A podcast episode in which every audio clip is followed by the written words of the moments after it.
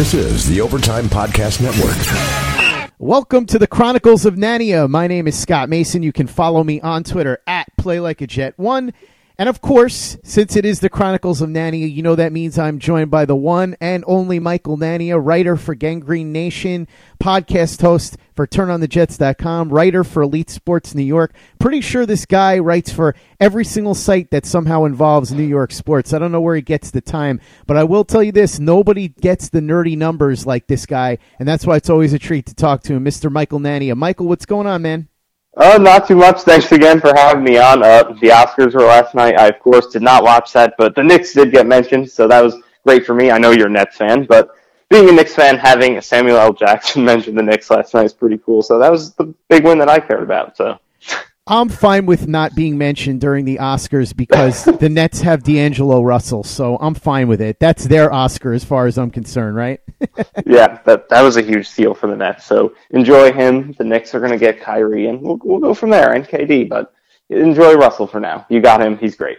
Things could get interesting with New York basketball in the next year or two. No question. It's fun though. It's fun though. I mean, I'm, I do not like the Nets, but it's great that they're competitive now. So hopefully the Knicks can get back there too and go from there and have some more competitive in city rivalries. You know.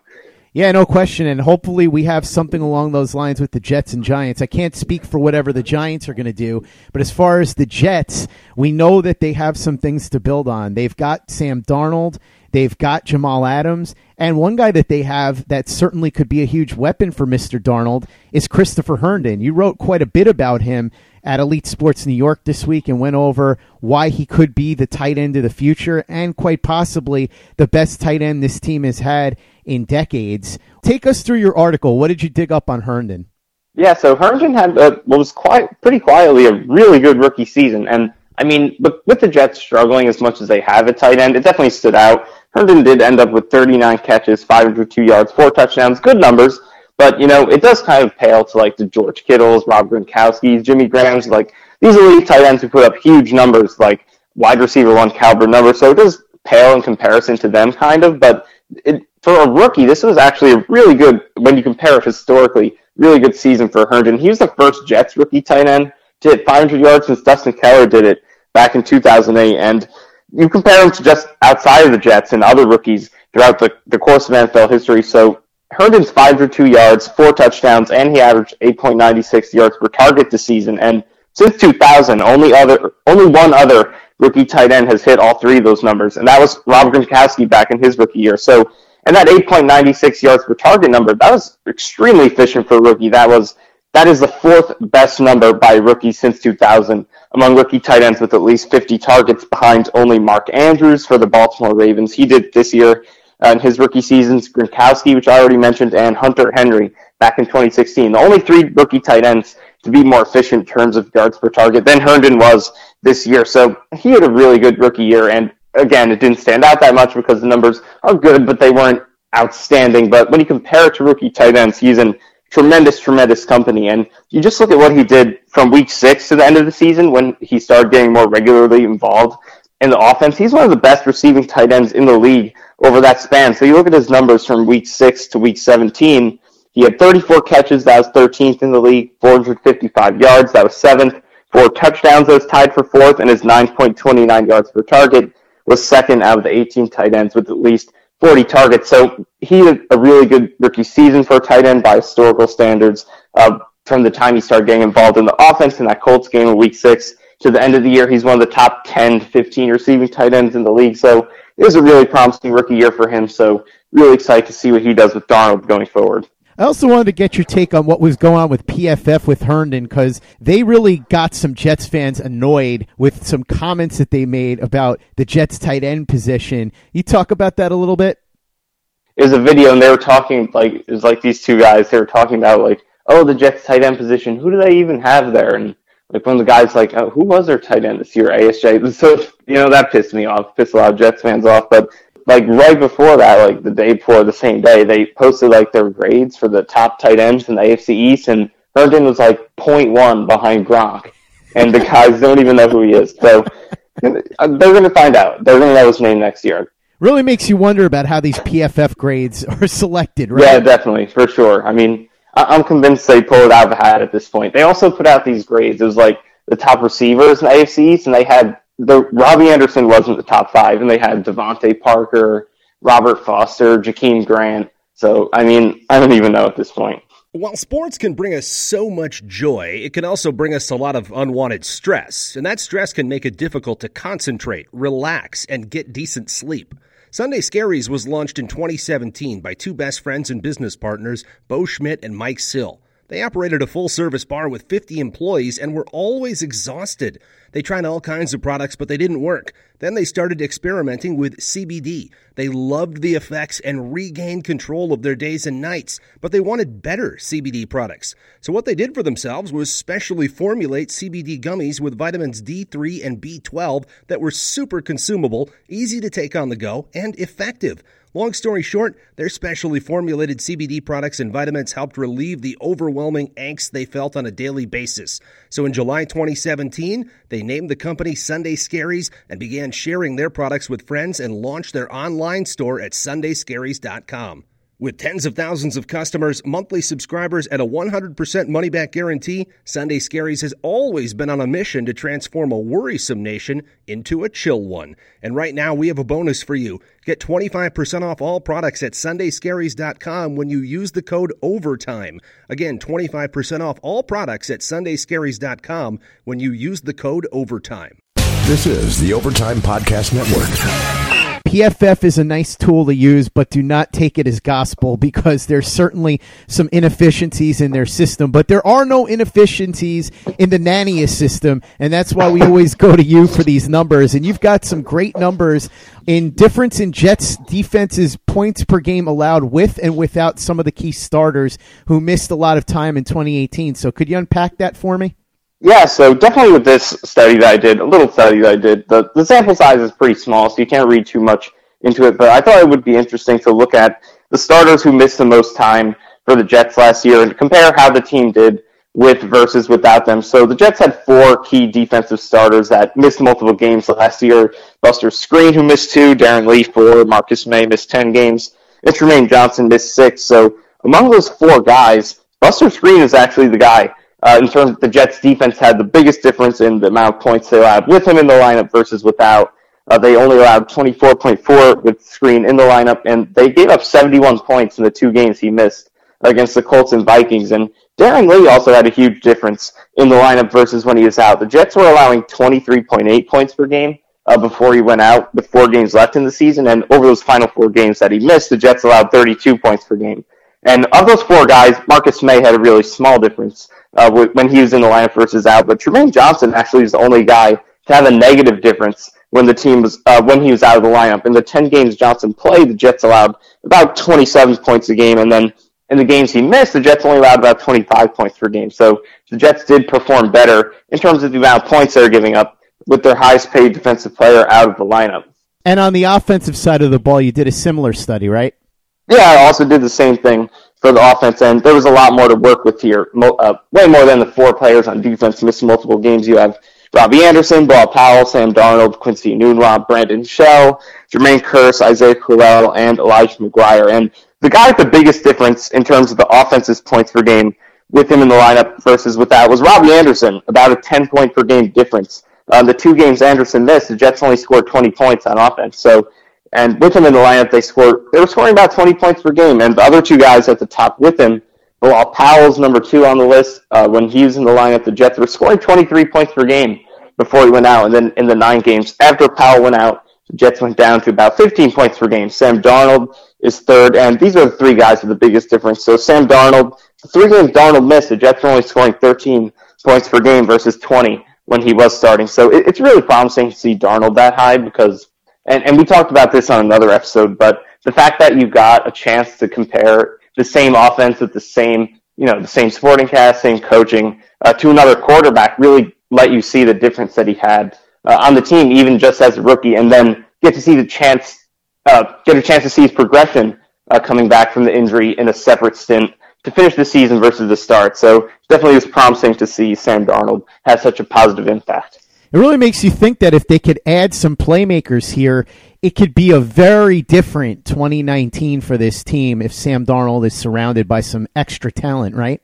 Yeah, definitely. And we've been talking about all the offense free agency targets. We're going to go into Bell next week. So, yeah, definitely. To add some more talent would be really helpful. And I want to go back to something on Chris Herndon that I didn't mention before. So, Sam Darnold, when he targeted Chris Herndon last year, he had uh, 127 0.1 passer rating, and and Josh McCown struggles. Uh, McCown only had a 62.7 passer rating when throwing to Herndon this year. That dipped Chris Herndon's overall passer rating when targeted down to 106.4 for the season. But if Herndon kept that 127.1 rating uh, when Darnold was targeting him over the course of the season, that would be the best mark in the NFL among all tight ends with at least 50 targets. So the connection those two guys had it would look like the start of something that could be really special. Of course, if Herndon could stay on the field of some of his off the field struggles, but that could be the start of a really special connection for a long time. But like you did say, definitely got to get some more weapons in there.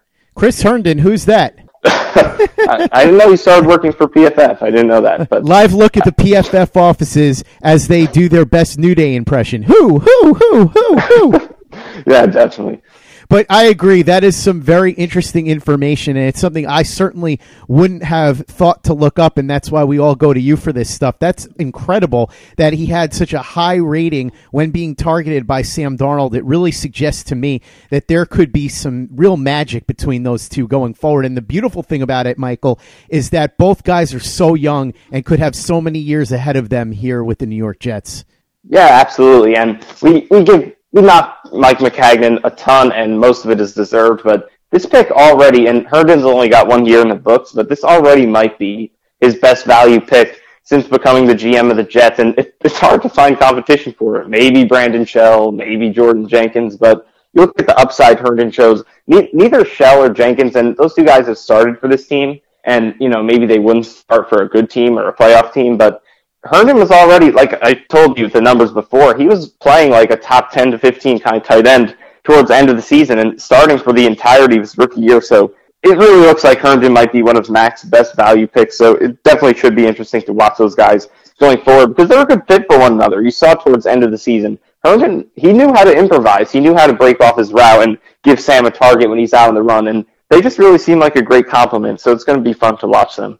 I think that Herndon at this point has to be considered Mac's best value pick. As you said, Jenkins and Shell are both okay players, but their value is not far from where they were actually drafted. Whereas with Herndon, if he keeps this up, he's going to be worth a hell of a lot more than the fourth round pick that the Jets used to get him. The question is now, can they add playmakers on offense and defense? So let's get back to the defensive side of the ball because as you said, Michael, we are going to dissect the biggest playmaker that is going to be available this offseason, Le'Veon Bell, next week. So for now, let's talk defense. Two guys that I really like and think should be right at the top of the Jets list. We'll start with Anthony Barr, four time Pro Bowler. I'll admit, I don't know that he necessarily deserved it all four times, but phenomenal athlete. And I've pointed this out many times. He's relatively new to the position. He's only been playing linebacker since his last year at UCLA. He's a converted running back, former track star. So there's some upside there. And I think that if he's brought in and deployed more as a pass rusher,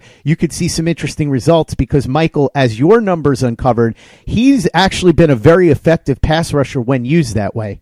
Yeah, definitely. And Pro Football Focus, and we've knocked Pro Football Focus a lot in this podcast already, so we're going to give them some credit here. They do have really good numbers. What PFF is best for is like their their raw numbers. You know, your pass rushing stats, your coverage stats. You know, things that where bias isn't involved. So his pass rushing numbers, Anthony Barr, are pretty good. They gave him credit for in 2018 leading all linebackers in pass rushing productivity with 23 pressures on only 94 pass rush snaps over the course of the year. So Barr is really interesting. If the Jets do move to a 4-3 defense, they're probably going to have to have have to add another linebacker uh, with Darron Lee and Avery Williamson because they don't really have a third guy who can fit into a 4-3 linebacker kind of spot. You can't really play Jordan Jenkins there. He's not athletic enough to cover or get out in coverage. Brandon Copeland probably can't either. So you probably have to add another guy. And Anthony Barr has a ton of experience playing in the 4-3 in Mike Zimmer's defense. He's athletic enough to get out in coverage. And like I just said, he's really good as a pass rusher. So maybe with more pass rushing opportunities, he can be even more productive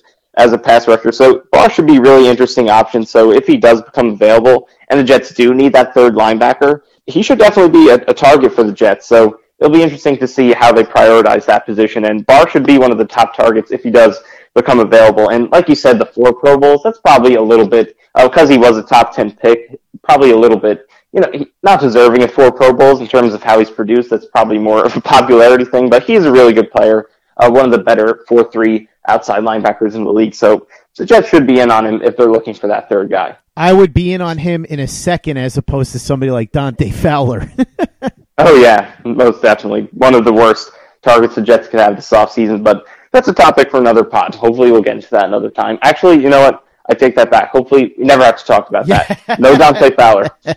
yes, agreed. Hey guys, this is Greg Peterson, host of the podcast Hoopin' with Hoops. Despite the fact that college basketball is in the off season, it's never too early to get a jump start on taking a look at these teams because there is now 357 of them for the upcoming 2020-2021 college basketball season. I'm going to give you guys a deep dive on every last one of them, keep up with all the transfers in college basketball, and so much more. You are able to subscribe to Hoop Hoopin' with Hoops on Apple Podcasts, Google Play, Spotify, Stitcher, TuneIn, or wherever you get your podcasts.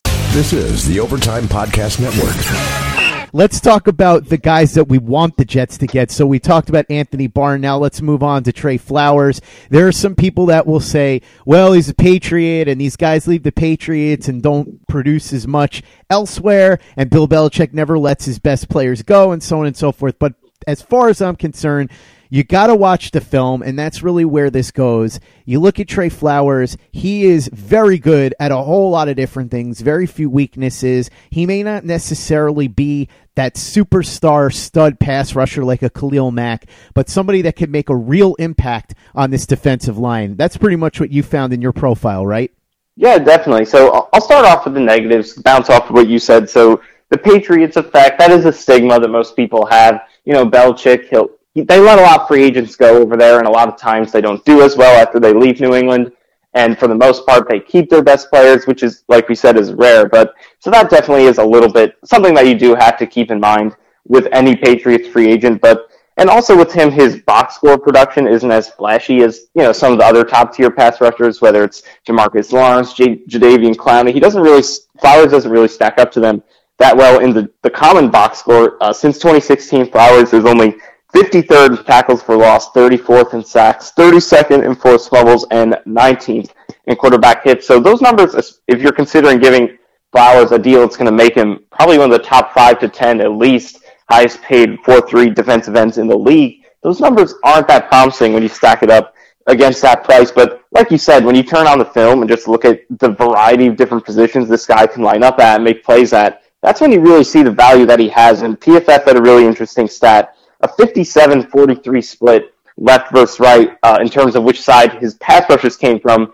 So he can line up on either side. You could see him line up as a five tech, three tech, even over center sometimes, wide nine, all over the place. This guy can rush the passer, and also as a run defender, he's really good. PFF gave him a 10.5% run stop percentage last year, which is fourth best among edge defenders, and he's a top 10 edge defender overall over there. So definitely you got to look past the box score a little bit. This is a guy who could help you in a lot of different ways, fit in any defense. So he should be among the guys who could realistically become available. Flowers is definitely the, the best target. If Lawrence becomes available, he's probably your top option. Clowney's probably ahead of Flowers, but both of those guys definitely seems kind of questionable if they do become available. And Flowers really could hit the market. It seems like he is the best chance of those guys. So if he does become available, Flowers has got to be a top target for the Jets. And like I mentioned last week, it's Bell, Flowers, and Matt Paradis, probably your three guys who are the dream trio for the Jets. And Flowers definitely deserves to be a part of that. So look past the sack numbers. He hasn't had eight sacks in a season yet. That definitely does. If you don't look at the film, it definitely could put you off a little bit. But once you look beyond that, this is a really talented and versatile player who could help any defense. And the Jets should be all in on it. Yeah, Michael, I want to ask you about your final conclusions here because you've done profiles of most of the top free agents in this class. And like I said, we'll omit Le'Veon Bell because we're going to do a show just on him next week. But I wanted to know, based on the guys that you have profiled, we know you like Paradis and we know that you like Flowers. If you were sitting in the GM seat, and you had to make a list of targets and priorities and so on and so forth based on the guys that you have profiled in depth what would that list look like? I think, and like I just mentioned, the, the dream trio, those three guys. I think my number one guy, and uh, this might be a, maybe not a hot take. I think most people agree this guy is a, a, target that they want, but I think my number one guy would actually be Matt Paradis. I think you look at this Jets offense last year, and and we take it for granted as Jets fans. We had Nick Mangold for so long. Uh, we had, you know, we've had we have a really good history at the center position. So I think we've taken that position for granted. And over the last two years, we've seen what a bad center can really do to an offense. This run game has been terrible the last two years. Uh, pass protection at the center position, and you look at the best centers in the league; they only give up single, like a single-digit amount of pressures over the course of the whole season. And we have Spencer Long, who's giving up sacks on a weekly basis. So the center position is way more important than Jets fans have been used to because we've been spoiled with Nick Mangold and all the great centers that we've had. So I think that especially for a young quarterback with Darnold, to upgrade that position, stabilize this offensive line, build it from the inside out, I think is really important. And you look at Matt Paradis, he's a guy who has only played four seasons in the league as a starter, even though he's up there in age, it's because he was an older rookie. This is a guy who doesn't have that much tread on his tires in terms of uh, the amount of miles he's racked up in the league. And you just watch him play. I think he's versatile in any scheme. He's a great pass protector. He's got a great combo of athleticism and strength. He's functional. He's got great fundamentals. I think this guy is clearly a top five center in the game, maybe better than that. So if he does become available, that is my number one target, without a doubt, to fix this offensive line. What about the rest of the list? How would you rank it? Um, I, it's pretty tough. I think, and like you said, those are probably the top three guys among the realistic options: Bell, Flowers, and Paradis. I think number two, I'd go Flowers, uh, just because, just over Bell because of positional value. Because as much as I like Bell, he's a great player he is a running back, and that's just going to be a question mark. It's just the. Ah, mmm. The first taste of rare bourbon you finally got your hands on. That's nice. At Caskers.com, we make this experience easy. Caskers is a one stop spirit curator with an impressive selection of exclusive, sought after, rare, and household names in the realm of premium spirits and champagne. Discover the top flavors of the year now by going to Caskers.com and using code WELCOME10 for $10 off your first purchase. Get $10 off your first purchase with code WELCOME10 at Caskers.com. That's just how the position is. You don't know uh, whether or not it's worth paying a running back that much, and there are a ton of question marks that come with him. So I would put Flowers ahead of him, but Bell would be my number three. This is a guy who is the all-time yards, uh, scrimmage yards per game leader among players who have played at least 50 games. So with all the question marks, this is a guy, like I just said, most scrimmage yards per game ever. So it's not like he's a good player. It's not like he's a pretty good player this guy is as productive as anybody's ever been. So you can overlook those question marks for a player at that kind of talent level. And beyond those three, there definitely seems to be a drop off after those three guys. And of course, leaving out the Demarcus Lawrences and Jadeveon Clowneys, who you don't really know if they're going to be available or not. Uh, after those three guys, it seems like kind of a drop off. But I look at the wide receiver position. I think there are some really solid, if not great players over there. You're Adam Humphries, Golden Tate, uh, Jamison Crowder. Uh, for the Jets, I definitely would like to see them get that slot receiver. I think that would really help them. So after those three guys, I look at the slot receiver position. Hopefully they can get one of those guys. Cornerback's going to be huge for this team also. Uh, you have Ronald Darby, a few other slot, uh, slot corner options. So uh, maybe Darby be at the top two. He's been pretty decent in Philadelphia. Probably his, his best seasons have probably been better than the best seasons of the wide receivers that are available. So maybe Darby be number four. The Jets do need that cornerback help, but I think that's how I'd pretty much stack up the top of the list. You have those three guys, uh, Paradis, uh, Bell, and Flowers. You're going to need that slot receiver. Jets need a cornerback. this is crazy how many needs they have. But And also Mitch Morse, I think. Uh, I think he's a pretty good player, too. So if the Jets don't get Paradis, I think Mitch Morse is near the top of the list also for the center position. But, I think that would be the top of my list. Bell, Flowers, Paradis. Uh, or Paradis, then uh, Flowers, then Bell, then slot receiver, then corner. Hey guys, Greg Peterson here with the Baseball Betting Podcast. As we know, the MLB season is back in our lives. It's going to be a 60 game sprint unlike anything that we've ever seen before. And I'm going to be giving you picks every single day, seven days a week with Major League Baseball. We're also going to be keeping up with the KBO as well. If you like baseball and you like being able to make some money, subscribe to the Baseball Betting Podcast with Greg Peterson on Apple Podcasts, Google Play, Spotify, Stitcher, TuneIn, or wherever you get your podcasts. This is the Overtime Podcast Network. Of the guys you've profiled, is there anybody that you think people aren't talking about that they should be, or somebody that might be a real bargain that the Jets could zero in on?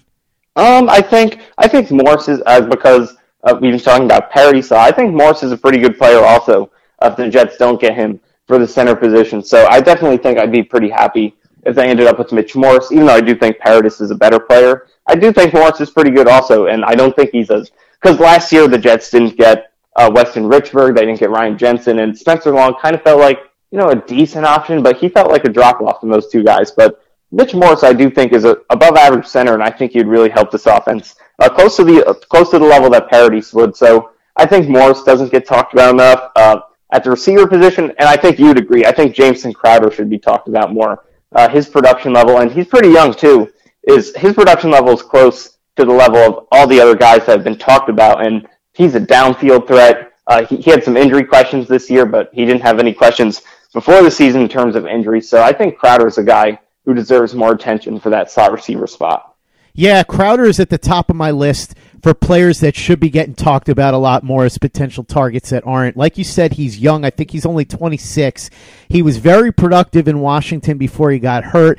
But he's a guy that could be a real weapon in this Gase offense because we know the way that he likes to use receivers, and Crowder fits in perfectly. I think he would be a really nice third guy to go along with the Enunwa Anderson. And then if you were to add Bell, think about it. We already talked about the impact that Herndon could have. If you have Bell, Herndon, and then you have Enunwa Anderson coming back and bringing Crowder, now all of a sudden you've surrounded Darnold with quite a few weapons there get Paradis in here or Morse or somebody start building that offensive line, and you could see this offense really start to cook in 2019, heading into 2020, which is the year that I think that they should really be targeting to be a real contender.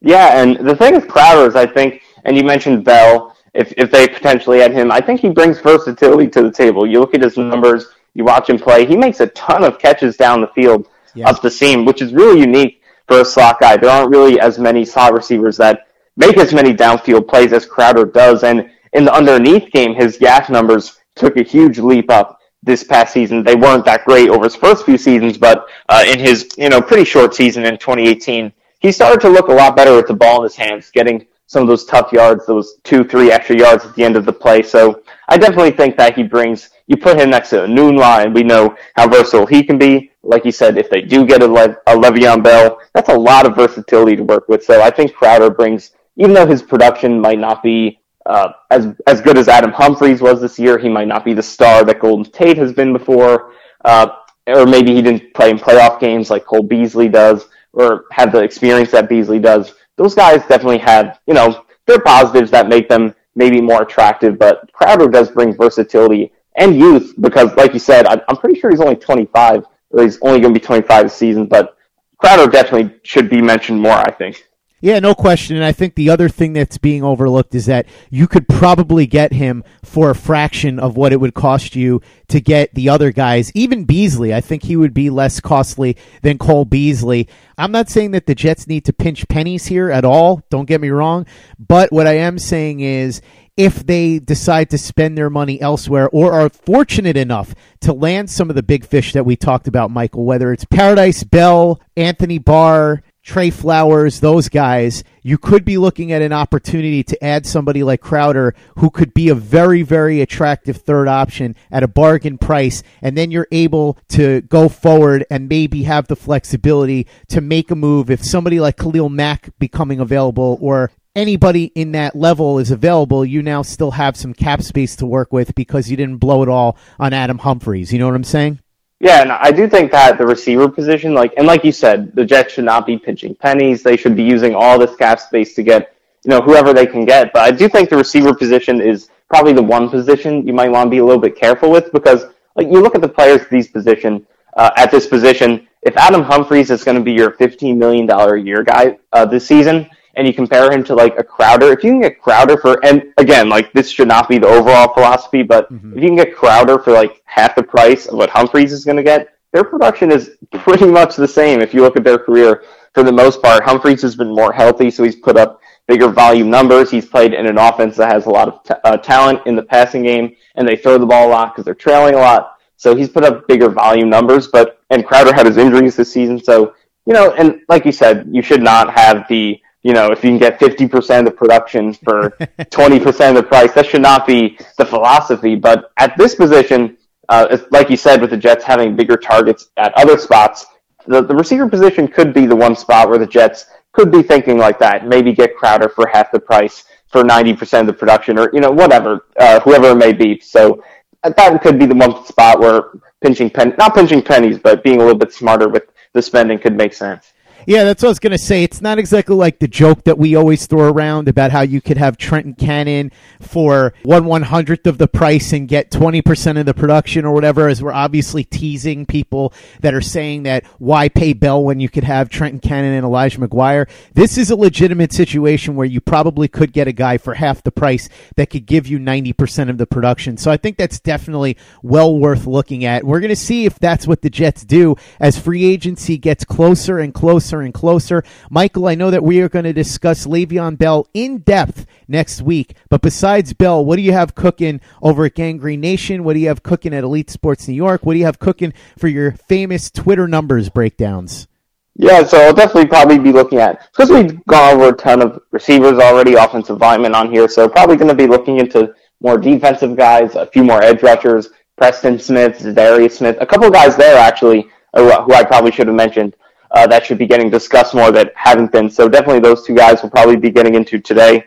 Uh, so yeah, definitely more uh, free agents on the defensive side of the ball. So I'm ready for this period to finally be over and just stop discussing all this, especially Bell. Just Le'Veon Bell, pick a team. If you go somewhere else, and I could say the Jets are smart to not get you, but if you come to the Jets, I'm going to justify and do all the positivity. So I just want that guy to pick a team.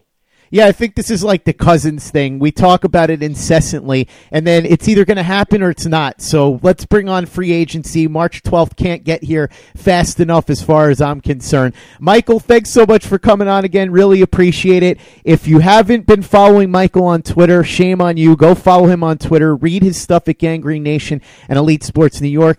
And of course, make sure you listen to him right here because this is the place that you go to for the very best in Jets content and podcast.